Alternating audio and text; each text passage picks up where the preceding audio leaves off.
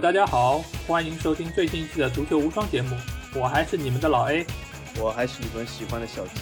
好，首先欢迎大家能够订阅我们的足球无双官方微信号，在微信号里面，大家不但可以听到我们每一期的音频节目推送，还能看到最独特的足球专栏文章，最最重要的是能够看到加入粉丝群的方式，只要在微信里面搜索“足球无双”就能够找到，期待你们的关注和加入。并且展开热烈的讨论。对我们这期要聊的话题就是北京时间十号，因为欧冠和欧联进行了下一阶段的抽签，所以我们这场比赛啊，不是怎么讲？我们这期节目 就会来聊一聊欧冠和欧联的抽签结果，还有基于这个来预测一下接下去欧冠和欧联的我们心目中谁可以晋级，谁又可以最终夺冠。因为其实之前我们在网易云音乐上面，其实有一个粉丝给我们提出了这样的要求。我之前跟他的回复是，我们会找一个合适的时间。那我们觉得现在就是一个合适的时间，我们来做出我们对，我们来做出我们的预测。对，而且今年这个欧冠和欧联和以往的五十来届都不一样，今年是一个完全的赛会制，所以我觉得在这个欧洲杯缺席的情况下，甚至奥运会的缺席情况下。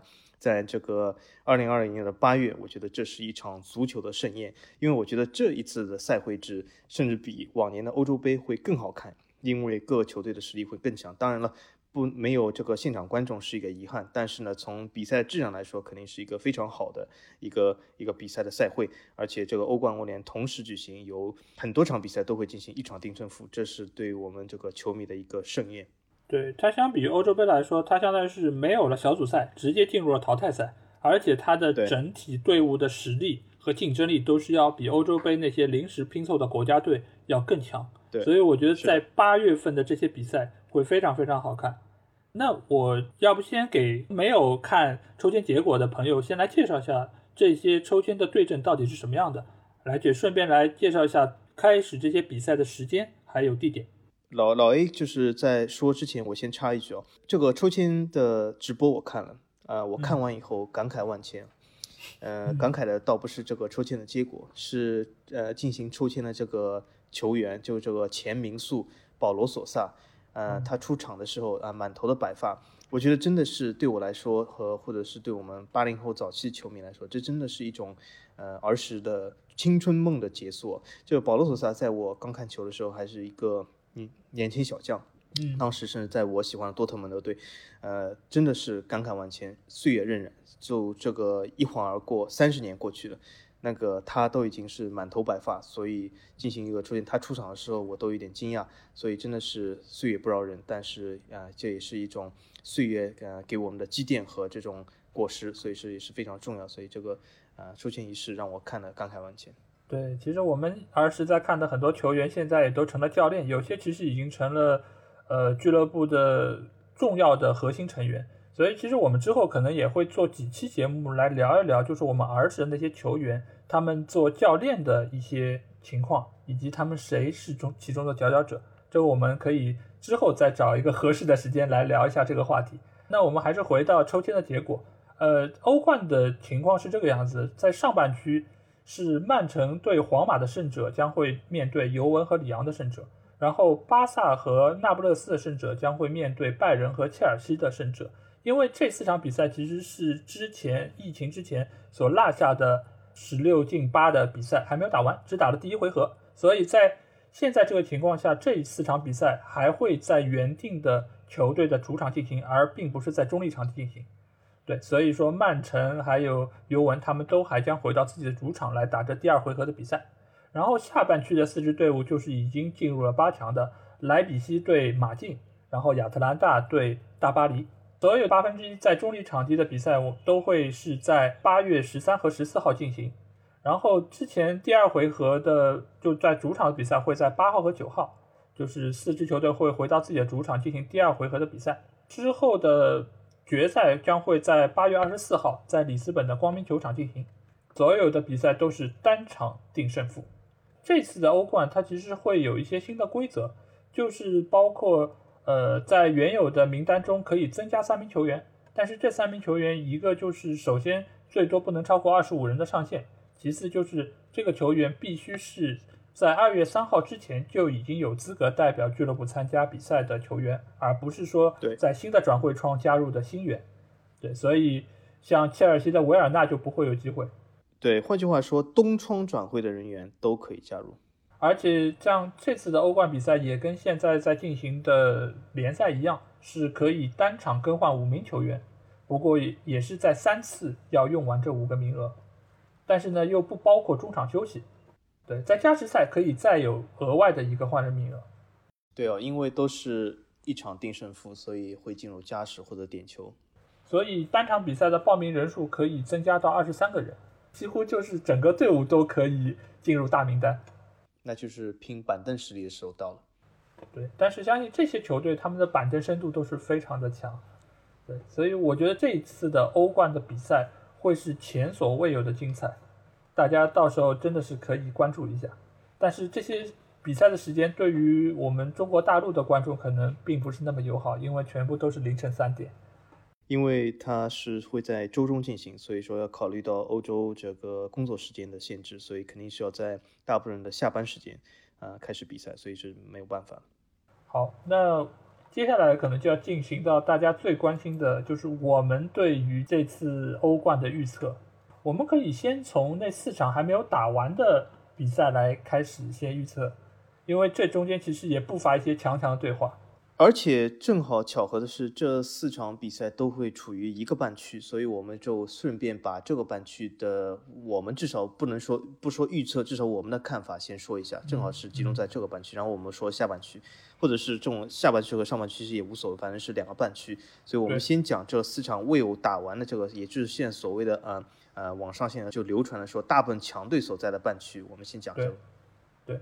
我要不先，我先来说一下，我的预测是尤文回到主场，他可以逆转里昂，然后获得晋级。因为第一回合尤文是零比一告负嘛，但是我基于现在尤文强劲的主场能力，而且因为这个是他们是可以回到自己都灵的主场来打这场比赛，所以我觉得尤文大概率是能够趟过里昂这一关，得到晋级。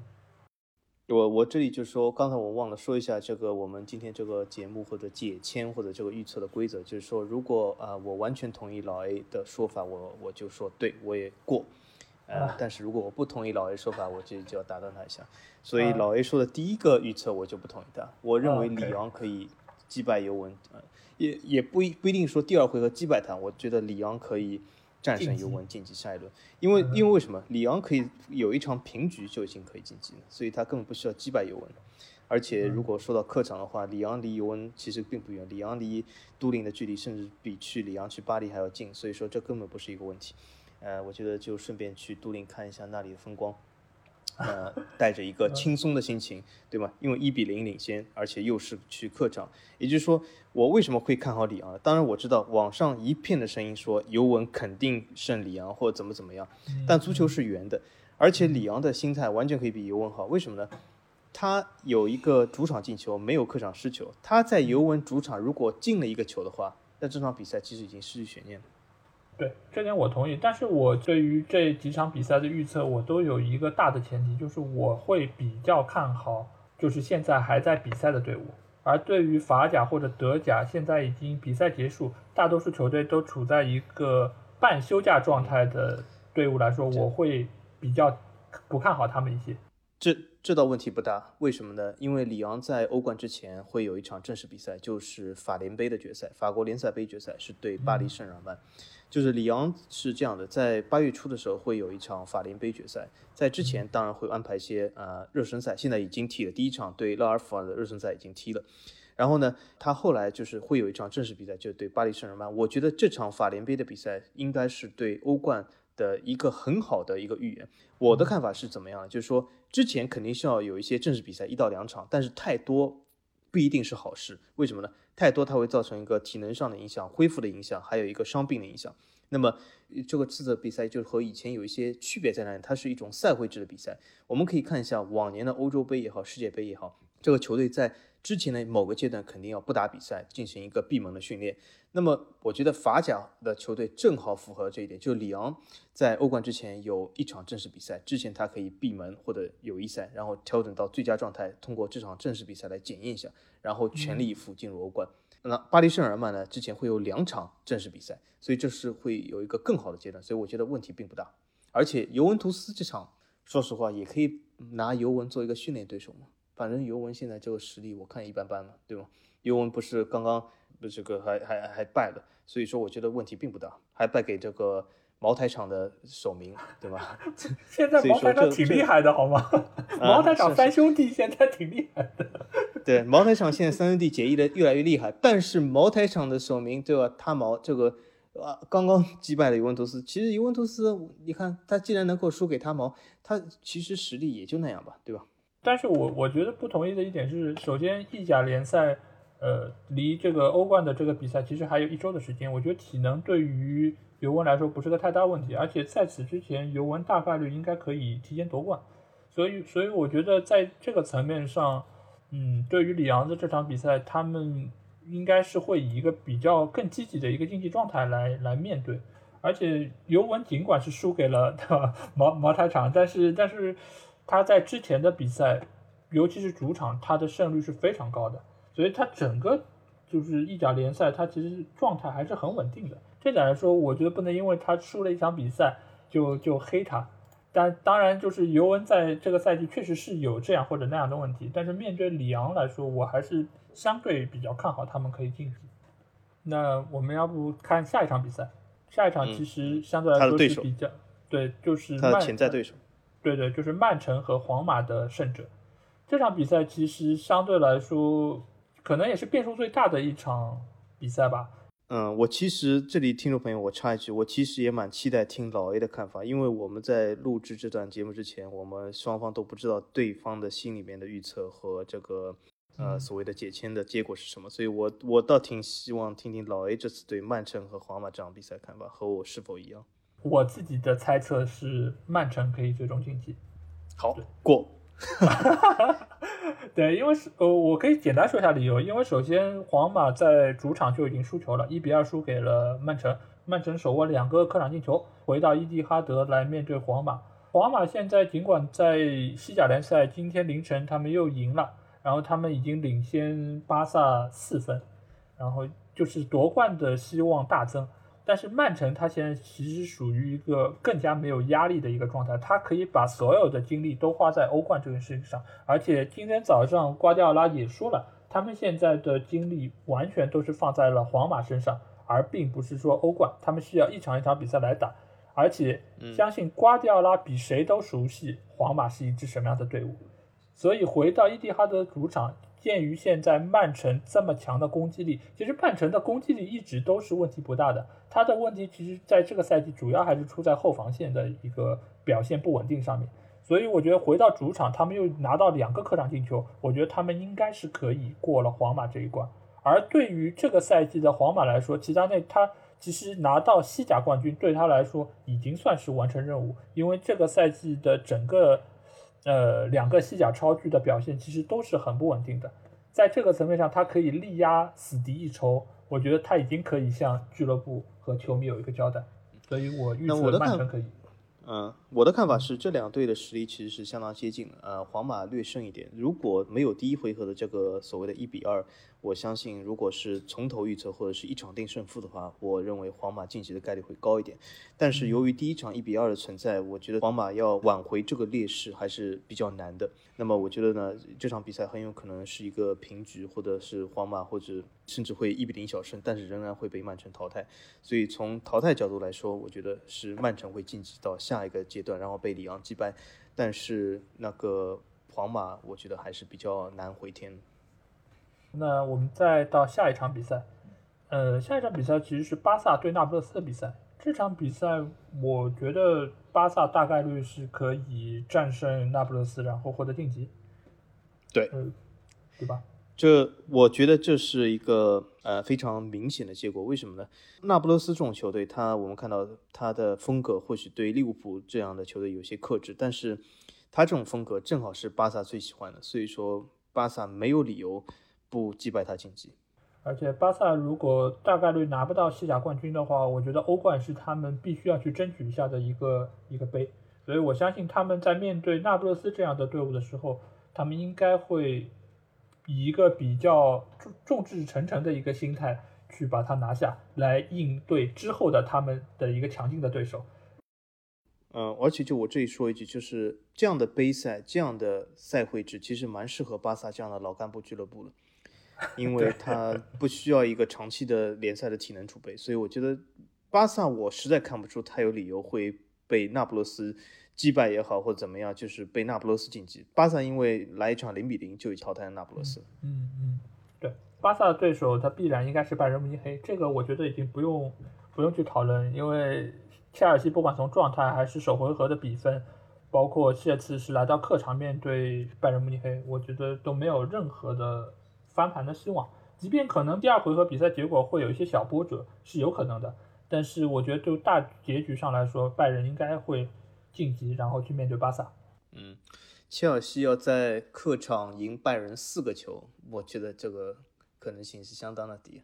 对，而且我相信，因为切尔西他现在也是有非常大的争四的压力，他的比赛大概率会到最后一轮都还是会全力以赴去面对。所以我觉得他在体能储备这一方面应该也会多多少少出现一些问题，而且他还有足总杯吧，对吗？还是一个又是一个比赛，对吗？对，所以我觉得切尔西他这场比赛，我觉得可能大概率会被拿来演练阵容，或者说是磨合一下队伍吧，应该也就是一个走过场，问题应该不是太大。就拜仁慕尼黑能够晋级。我相信切尔西订德国的机票，也就是一张单程票，而且切尔西俱乐部现在还没有订去葡萄牙的机票，因为他根本没有必要去葡萄牙。对对对，那上半区我的结果就是这个样子，然后有三个结果是跟小吉一样的，真的对哦，三三个结果，就说明我们还是大致竟然是一样的啊，我们就是唯一一个不同。那我们说一下这个半区最终产生的二强，还是我们先说一下下半区呢？嗯，就说二强吧。二强结束之后，我们再说下下半区。好，我们看看在二强的这个呃理念上会不会有所不同。刚才我们是基本是三个一样，一个不同。那么二强你觉得是哪两个呢？我直接说结论吧。我觉得应该是曼城对拜仁。那么我们至少有一半是一样的。我觉得是里昂对拜仁。啊，这个里昂其实在根子上就已经不同了，所以他会我们这个不同会一一不同就到底。我觉得是里昂对拜仁。也就是说，里昂甚至击败曼城，因为为什么？呃，曼城如果晋级的下一轮，里昂也晋级下一轮，那就进入了赛会制的比赛。赛会制比赛中间的不确定性那实在是太大了。那么里昂其实这个赛季他在联赛中，呃，在一些弱队上或许他的表现并不好，但是他有一些不错的球员啊，奥亚尔的穆萨登贝莱还有切尔基，对吗？这些球员，嗯嗯，都相当的有实力。在这种赛会制长期的这个比赛中，我觉得这些球员的表现欲望其实。完全不输于曼城，曼城的球员呢，其实我觉得呢，在曼城其实待的时间也有点过久了，有点老兵油子的感觉出来了。所以我觉得他虽然这个欧冠是曼城没有夺过的一个冠军，但是我觉得他的积极性已经受到了影响。从这个赛季，其实他基本被利物浦，呃，没有很大悬念的这个夺冠的这个基础上，我觉得他老兵游子对曼城这种时间已经待得过长，他的所谓的。这个赢球的欲望或者这种夺冠的欲望已经在减低了。那里昂这次我觉得完全是我这次预测，本次欧冠的黑马就是里昂。呃，我觉得曼城他尽管在本赛季英超联赛确实是出现了一些问题，我觉得有相当一部分的原因就是基于他们对冠军已经已经两连冠了，所以他们在这个方面的积极性确实是不足，是有懈怠。这点瓜迪奥拉其实在之前的采访中也提到过。但是我觉得他们对于欧冠是另外一个态度。你也可以看到，他们这个赛季的欧冠其实打的还是比较的比较的好。小组赛四胜两平，然后进了十六个球。他们在攻击力，包括在防守上面都做得非常的好。所以他们基本上在这个赛季，我觉得他们是对欧冠是有是有倾向的。你可以看到，他们前几年的欧冠的小组赛打的真的是挺糟糕的。这个赛季，我相信他们从上到下其实对于欧冠都是非常重视，而且现在如果一旦是改成了赛会制，一场定胜负，那我觉得他们会对于上面倾注更大的热情。毕竟第一，首先他们没有拿过；第二，瓜迪奥拉需要一个欧冠再次证明自己；第三，赛会制的比赛偶然性比较的比较的大，所以他们对于球员的积极性的调动，包括各方对于这件事情的重视程度，会直接影响比赛结果。而瓜迪奥拉这个教练，我们之前也提过多次，他对于战术，包括对于整个体系的打造是能力很强的。所以我觉得面对萨里，当然我这边是萨里的尤文的话，我觉得。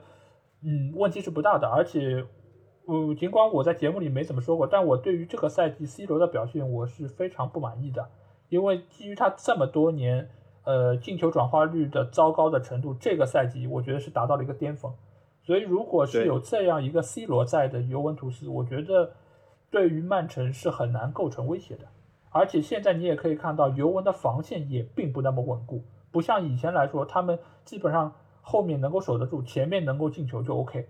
但是这个赛季的尤文图斯在这方面都两方面做的都是不那么好的，所以我觉得他们是挡不住曼城的。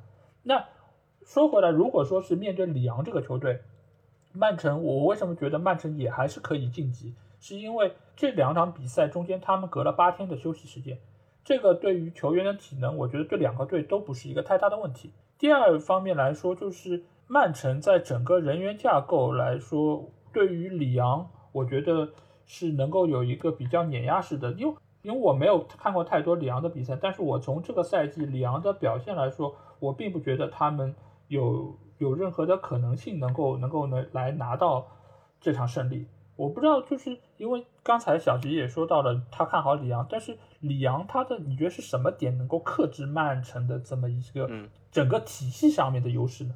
首先我要说一下，最重要的点是因为我是法甲球迷，里昂是我法甲第二喜欢的 球队，所以这是这这是一个非常重要的点。这个点甚至可以击破其他任何的点，对我来说。呃，当然了，如果把这个点抛除的话，我甚至我觉得怎么说呢？这这个一个小区里面的三三个对手，我甚至觉得曼城对里昂来说是最简单的一个对手。呃，甚至我认为就是这场比赛会比里昂对尤文图斯更加简单。那为什么呢？嗯，因为里昂对曼城可以完全放下心态打一个防守反击，而且曼城是特别怕防守反击的球队。呃，比如说这个曼城对尤文图斯或者皇马，其实我觉得还是胜机不少的。为什么？这两个球队。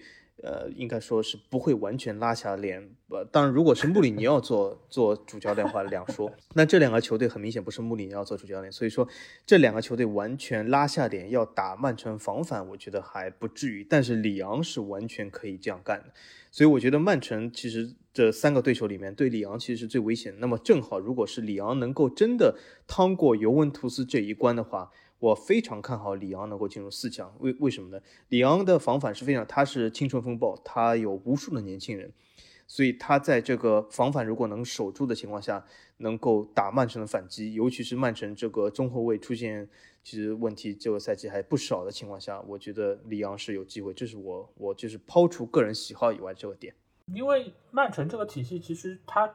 确实，就是瓜迪奥拉之前带的所有的传控打法的球队，其实都是比较怕反击的，因为你你大多数的人都是压在中前场这个位置，你身后的空当就是比较大的。在这个层面上，其实不是说他怕不怕反击的问题，而是你有几个球队的反击能够穿透他的整个体系，这个其实才是一个最大的问题。就是里昂，你觉得是否有这个能力可以穿透曼城的防线？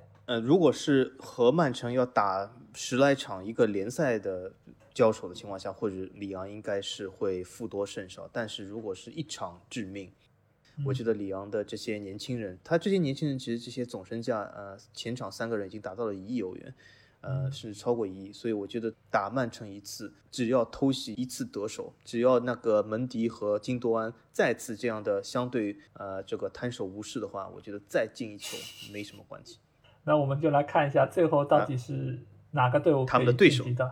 对对对，他们对手就是巴萨对拜仁这一场。然后我的预测是拜仁能够最终获胜。我也是，这个就叫英雄所见略同。呃，因为这个赛季我们就觉得巴萨其实真的是遇到了怎么讲，整个球队的一个低潮期。呃，因为这个赛季其实皇马的表现也很糟糕，但是。巴萨好像看上去更糟糕一些，而且巴萨这个赛季，我觉得他们的防守是灾难性的。就这个赛季真的是丢了太多的球，整个西甲联赛他们到目前为止是丢了三十六个球。三十六个球是一个什么概念？三十六个球的概念就是甚至于比塞维利亚，甚至比赫塔菲的丢球数还要多。对，作为一个豪门球队，尤其是这么多大牌的防守球员在这边，比赫塔菲还要低，比毕尔巴鄂还要低，这个真的是放到以前来说是不可想象的。因为你可以看到，皇马尽管进攻能力是不行，但是他们的防守一如既往的好。皇马还是这个赛季防守最好的西甲球队，但是巴萨的进失球数比他们多十五个，你很难想象这两个豪强的防守差距能够差这么多。那我们回到这里，你想一想，面对莱万多夫斯基的进攻，这么渣的一个防线，能防得住吗？你难道就靠小狮子一个人去挡吗？而且就是巴萨其实特别惧怕像拜仁这样的就是速度力量结合的球队，呃，所以我觉得巴萨对拜仁这里，我觉得是拜仁的胜机是相当大的。巴萨其实不太惧怕这种意甲的这种慢悠悠的呃伪传控，比如说，如果巴萨遇上的是尤文图斯或者那个那不勒斯这样的球队，我觉得巴萨胜机还是有。虽然他的防线不行，因为他还是能够控制住中场，但是面对拜仁这样的球队，我觉得呃基本基本没戏吧。对，而且这个赛季，尤其下半赛季的拜仁，在在在调呃在弗里克调教下，你看他的整个的边翼位的速度。和冲击力都是比以前只强不弱的。我觉得在面对比较年迈的巴萨的防线的时候，我觉得他们可以打得更加得心应手。所以我大概率觉得这场比赛拜仁可以的一场，我觉得可能还是一场比较酣畅的胜利吧。就看拜仁的心态了。如果拜仁的心态真的能够以防反、以反击为主的话，这都有可能出现一次大屠杀，就是。巴萨，比如说全场控球超过百分之六十，一直就比如说在在所谓的就是控球打法，中圈库控球，按照拜仁的这个速度，我觉得甚至会打出一场非常大比分，甚至超过拜仁打热刺这样的比分的一场比赛。当时就是你们看我们。再回看热刺那场比赛，当时还是波切蒂诺执教，所以说不是穆里尼奥摆大巴。如果那场比赛是穆里尼奥执教的话，热刺不至于输二比七。但但是当时的波切蒂诺的理念就是有点像巴萨，当然他传控也还有点不如巴萨，但是他就是想这个球队主动出击，但是被拜仁无数次打反击，他的速度太快了，热刺根本挡不住他。而且当时还不是弗里克带队吧？对，还是科瓦奇。对对。所以我觉得这已经完全不是一个档次的球队了，所以我们对这场比赛的预测基本上就是拜仁会最终晋级。好，这是一样的。那么最终就是我们先把这一区的呃最后一个强者就决出来，我们再讲下半区。那最后如果拜仁，我我我的看法是拜仁对里昂，然后呃老 A 的看法是拜仁对曼城。那无论拜仁对哪一个，你觉得谁晋级呢？嗯，我觉得是拜仁。呃，这个我也一样的。那么我们最后还是殊途同归啊，就是 我们在这里里昂这里兜了个圈子，但是殊途同归。你觉得拜仁最后进入决赛，我也是。就是我的预测是拜仁击败里昂进入决赛，你的预测是拜仁击败曼城进入决赛。那么说明大部分还是一样，最后就是这个根源是一样的啊。我非常看好这个赛季的拜仁，因为我觉得他在整个体系上，不管是年轻的活力。还是对于进攻的渴望，还有就是整个带队的纪律性，我觉得都是要强于剩下的这些什么年迈的老油条球队，或者说是养老院球队。即使是面对曾经带过自己的瓜迪奥拉的球队，我也觉得这个赛季的拜仁，尤其下半赛季，是给人耳目一新的感觉，是完全不同的一个拜仁。我觉得现在这个拜仁是有机会战胜任何球队。呃，如果是没有伤病的情况下啊，所以比赛还有一个月，那么我们希望每一支球队都是能够毫无伤病的进入这一次足球盛宴。那我们可以来看一下下半赛区，另一个半赛区，对对对，下半赛区，因为大家可能会觉得强队没有那么多，或者说竞争没有那么激烈，那我相信下半赛区，尽管我不太知道小吉的预测，但是基于我对他的。对吧？喜好的了解，我我觉得可能这个赛区我们要聊的或者说要争论的点会多一些。我先来说我的第一场比赛的结论，就是莱比锡对马竞的比赛，我更看好的是马竞。呃，怎么说呢？我我想反驳老 A，但是但是我有点心虚啊。不过 因为我这个还是要遵从自己的内心，遵从自己的喜好，所以我要反驳老 A。我我是希望也是也想莱比锡进入这个四强。莱比锡从纸面上账面上来看肯定是不如马竞，马竞又是携了刚刚淘汰利物浦这个前冠军之势，对吗？然后他进入这个八强比赛，那么碰到莱比锡，莱比锡呢，说句实话，在德甲最后的阶段里面呢，状态并不好。他遇到几个问题，一个是莱比锡是德甲的冬季冠军，但是最后我们看到他拉垮了，他最后只得的第三名，而且是计算落后蛮多的。那也就是下半赛季其实状态相当不好。还有一个就是莱比锡也失去了这个锋线的一个主要的球员，当然了，这个人人品不怎么样，失去也无所谓。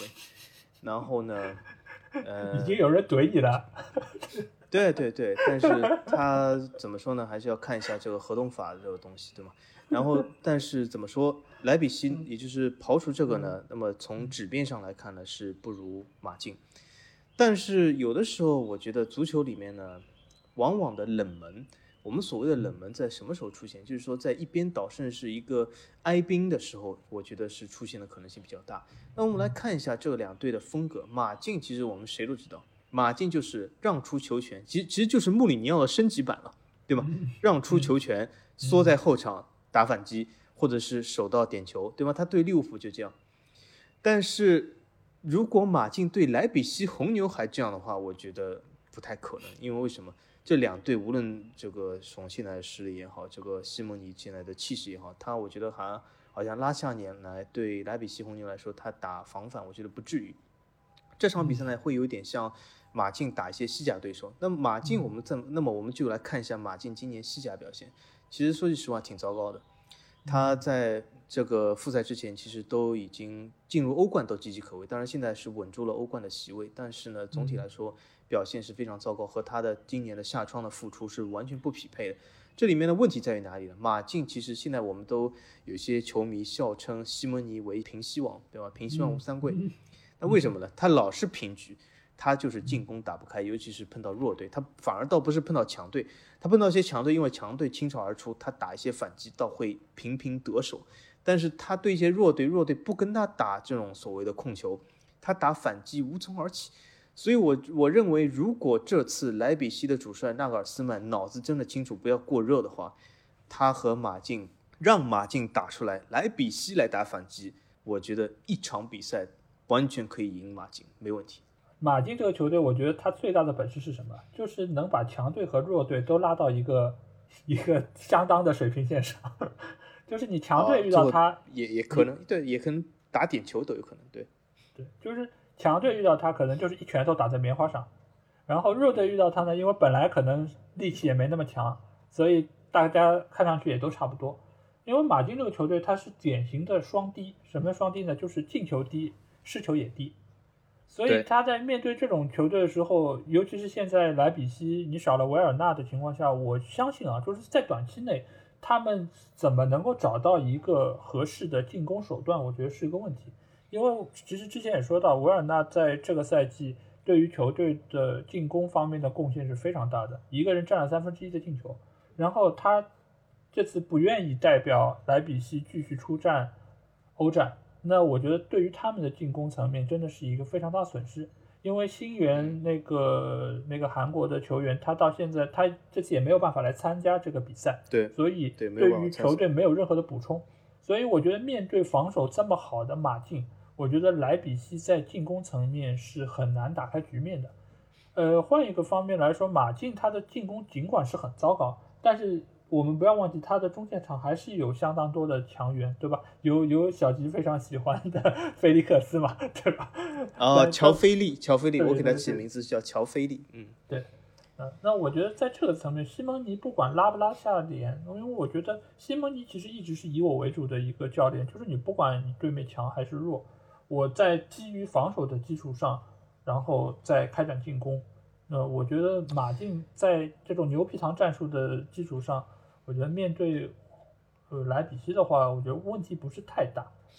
那还是有胜机，为什么呢？如果纳格尔斯曼不会中西蒙尼圈套，也打防反，双方都对进攻无欲，最后零比零的话，那么如果罚点球，莱比锡的获胜几率相当大，因为马竞有一个世界最差的点球门将奥布拉克。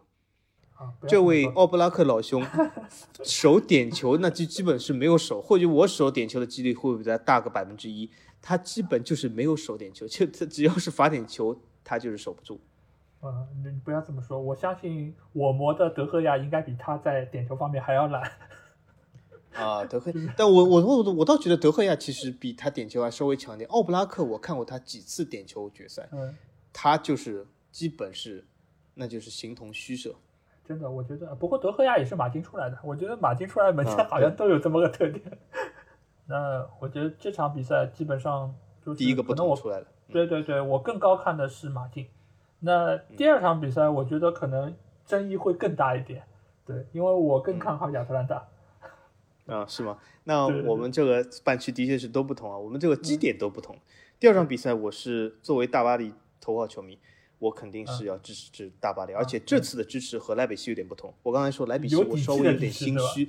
对我这次是有底气的说大巴黎绝对晋级，为什么？我我那我先来说为什么这次。嗯嗯，好，大巴黎这次对亚特兰大会有一场大胜，而且我会预测是一场大胜。为什么呢？我们来看一下亚特兰大是指什么球队？是指以进攻为主啊，号号号称真蓝黑，对吗？但是这个球队他所谓的进攻，只是在意意大利联赛，只是在欧冠之前的那些小对手，那些巴伦西亚这种西甲中游以下的球队，他会打出一些进球，打出一些成绩。可是他对强硬对手，他之前参加这个赛季参加欧冠可是三连败起步的。那为什么？他其实对一些强硬对手，他其实是没有办法。他在意大利联赛对一些啊、老干部俱乐部，他或许会有一些这种所谓的这种风暴型打法。可是加斯帕里尼这个人的人设，所有的国米球迷都知道，他就是以前国米的教练，他被国米扫地出门。为什么？他是适合做一些啊、小球队里面打出一些令人觉得期待、有所期待、有所精彩的成绩以后就黯然失败的人。所以这次亚特兰大对阵巴黎圣日耳曼，我觉得是巴黎圣日耳曼最好一次机会。甚至我我可以说，巴黎如果这次抽到的对手是尤文图斯、是马竞或者是其他球队，他的胜机肯定会更小。但是抽到亚特兰大，那我觉得是巴黎圣日耳曼这次签运碰到了百分之一百。他真的巴黎圣日耳曼就需要一支不会缩在后面，而会倾巢而出的对手，然后打对攻，以这个进攻彻底制服对手。而且，如果亚特兰大这样的球队打对攻，巴黎圣日耳曼从来就不怕打对攻。那么我们说，我们我最后说一点，就是亚特兰大好，我们说是意甲里面啊一个进攻为主的打法是赏心悦目。可是巴黎圣日耳曼十六强淘汰是谁？是德甲里面也是同样以进攻为主的球队多特蒙德。亚特兰大真的水准在多特蒙德之上吗？我看未必，他的身价远比多特蒙德少，他就是靠一些二二三线球员的组成，对吗？运气好一点，但是他绝对不如多特蒙德。巴黎圣日耳曼在对攻中没有怕过多特蒙德，更没有理由怕亚特兰大。而且有一些巴黎圣日耳曼球迷说，哦，是不是亚特兰大会挺厉害，黑马我们也要重视他。如果巴黎圣日耳曼抽到亚特兰大都不能赢的话，那我觉得巴黎圣日耳曼也不用踢欧冠了，自己回家洗洗睡了。这已经是欧冠八强里面最弱的对手了，我们巴黎一定击败他。啊，好，那那我来我来说说我的理由，就是，呃，首先我是觉得，嗯，不管我们之前的预测准或者不准，肯定是会有冷门出现的。然后小吉的冷门放在了莱比锡这边，我的冷门就放在亚特兰大。还有里昂，还有里昂，我我有两个冷门球队，一个莱比锡，一个里昂。对，啊 OK，那那我们来看一下，就是我为什么会力挺亚特兰大呢？当然，我承认意甲现在的整体联赛的成色是不足的，呃，但是亚特兰大在这个赛季，我们不得不说它的，嗯，尤其是进攻线，它的表现是非常非常出色的。放到整个意甲来说，它的它的整个的进攻线是可以说是鹤立鸡群，因为你可以看到其他的球队大多数都是六十几个进球，他一个球队已经贡献了八十五个进球。比尤文都要多二十个进球。但是老 A 这里说叫鹤立鸡群，但是他这次碰到的是一只大老虎，不是一只鸡，这是问题所在。好 好，我不跟你玩文字游戏啊。这个这个，我们来看一下。呃，即使是在意甲这个可能防守普遍偏弱的一个联赛，他能够进八十几个球，某种程度已经说明了他的进攻能力是非常强的。那遇到大巴黎这样的一个球队，尤其是早早法甲就结束，这是我我的考虑的一个原因，就是他结束的比赛太早。在这个层面上，他大多数都是以训练来作为他的作为他的提升状态的一个手段的话，我觉得他会有不太他会有两场，他在欧冠前会有两场正式比赛，一个是法国杯决赛对圣埃蒂安，一个是法联杯决赛对里昂，这两场都正式比赛，所以是一个非常好的热身机会。嗯，我明白，我明白，但是但是呃，首先是埃蒂安或者里昂这个球队，他我觉得很难跟一个，因为他每个赛季都会碰到至少两两次的对垒，但是对于亚特兰大这个队伍，他们是。我应该是第一次面对，对吧？其次就是这是一场定胜负，我觉得这个都是大大增加了比赛的偶然性，这是第一点。第二点呢，就是亚特兰大这个球队，你刚才也说到，就是他们的进攻非常的，就不得不承认他们的进攻是很是很强的，对，至少不是一个弱旅。在这个层面上，大巴黎的防线其实也并没有那么的无懈可击。其实我们也可以从从这个赛季的法甲联赛可以来看到这一点。所以我觉得，在面对这么一个陌生的对手，尤其是他们进攻如果进入状态比较快，那我觉得打大巴黎一个措手不及，我觉得是有机会能够能够让让大巴黎压出来的。在这个层面上再打反击，我觉得亚特兰大未必没有机会。嗯，但是你觉得亚特兰大的防线挡得住姆巴佩、内马尔、伊卡尔迪吗？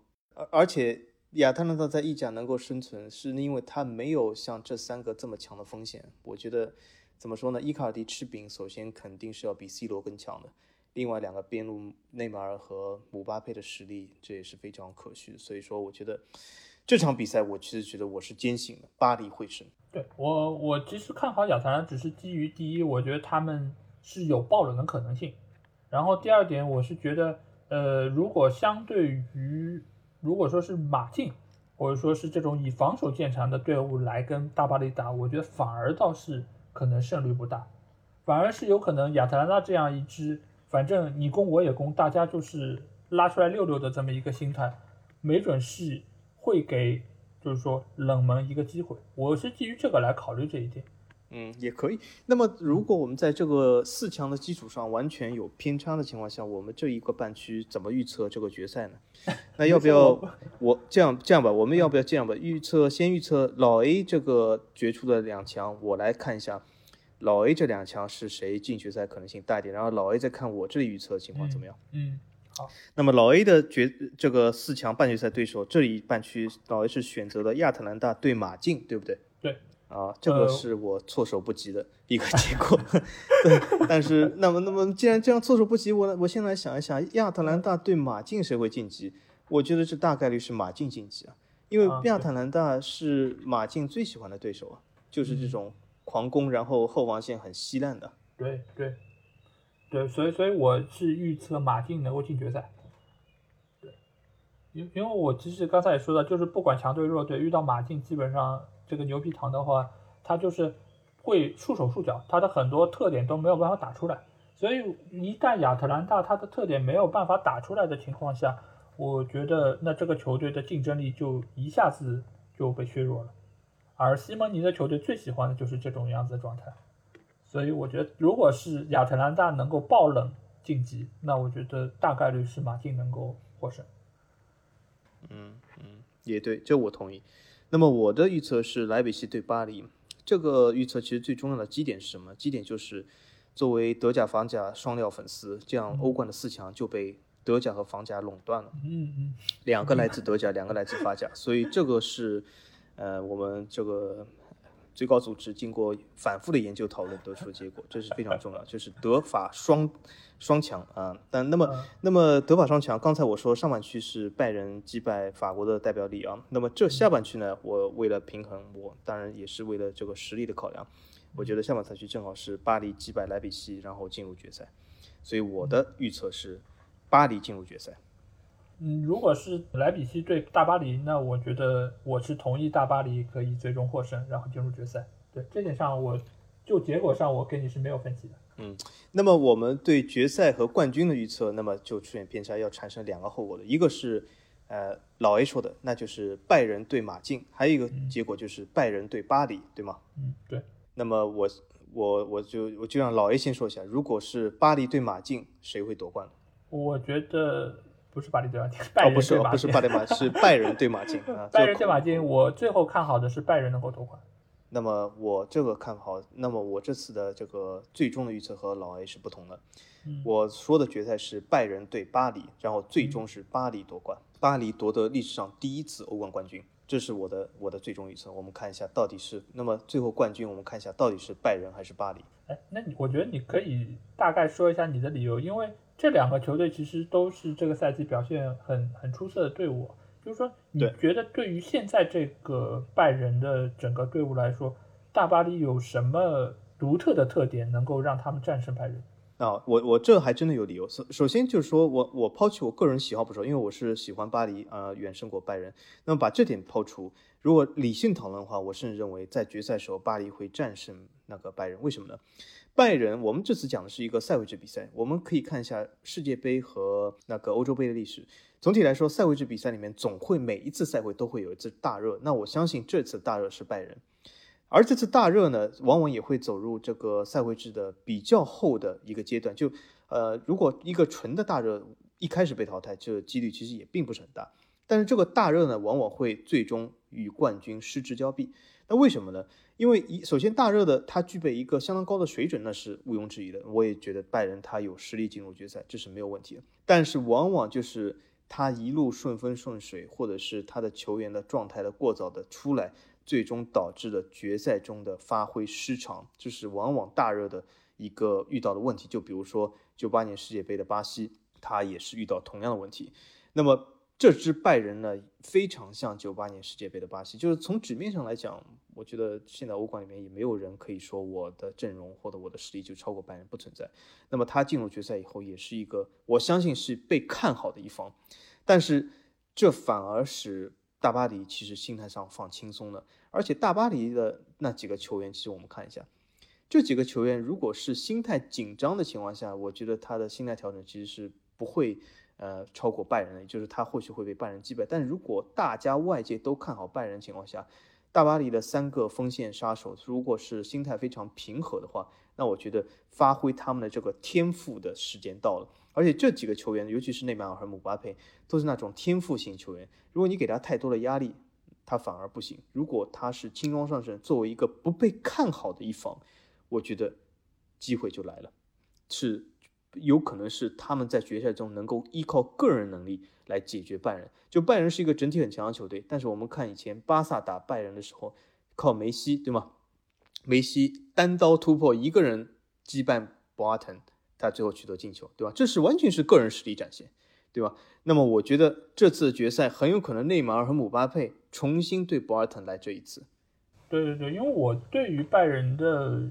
看法其实主要是基于纸面的实力以及对于他们最近期状态的一个肯定，因为现在的拜仁，我是觉得从他们身上看不到任何的弱点，就是我很难想象，就是球队啊对他们进攻可以从哪里找到切入点来进行，呃，不管是从门将层面还是从后防线，包括整个进攻体系，我觉得他们现在来说都是都是最强的队伍之一。我觉得即便是前面有姆巴佩或者说是。有内马尔，但是我觉得首先对于大巴黎的比赛，你是需要有一个空间让姆巴佩能起速，我觉得姆巴佩的作用才能够得到最大体现。但是就拜仁的防线，我觉得包括还有还有著名的门卫呃诺伊尔的存在，我觉得呃给姆巴佩的空间其实是很有限的，呃，所以能不能给到姆巴，你如果说是 OK，可能打亚特兰大，如果亚特兰大攻出来。他们展现他们的进攻实力，那可能身后会留下很大的空档给到姆巴佩。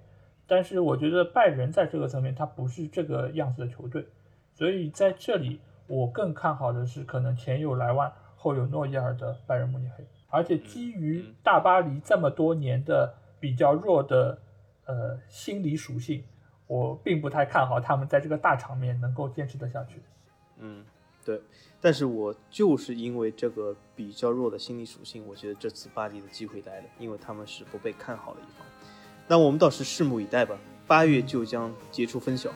那我觉得，要不我们把欧联的预测留到下一期节目吧，因为这期节目其实也已经挺长了。好，好，那这里再希望大家可以呃关注我们的微信公众号。因为我们现在的音频内容在各个主流的音频平台都已经上线，大家可以搜索“足球无双”来关注。然后也希望大家可以收看我们的专栏推送文章。我们现在在懂球帝、知乎还有头条上都会有我们的专栏文章的上线，希望大家可以关注。然后最主要的是希望大家可以关注我们的微信公众号，然后进入我们独有的足球无双粉丝群，希望大家扫码加入。好，那今天的节目就到这里，期待下次见面。 Oh, without you now, this is what it feels like.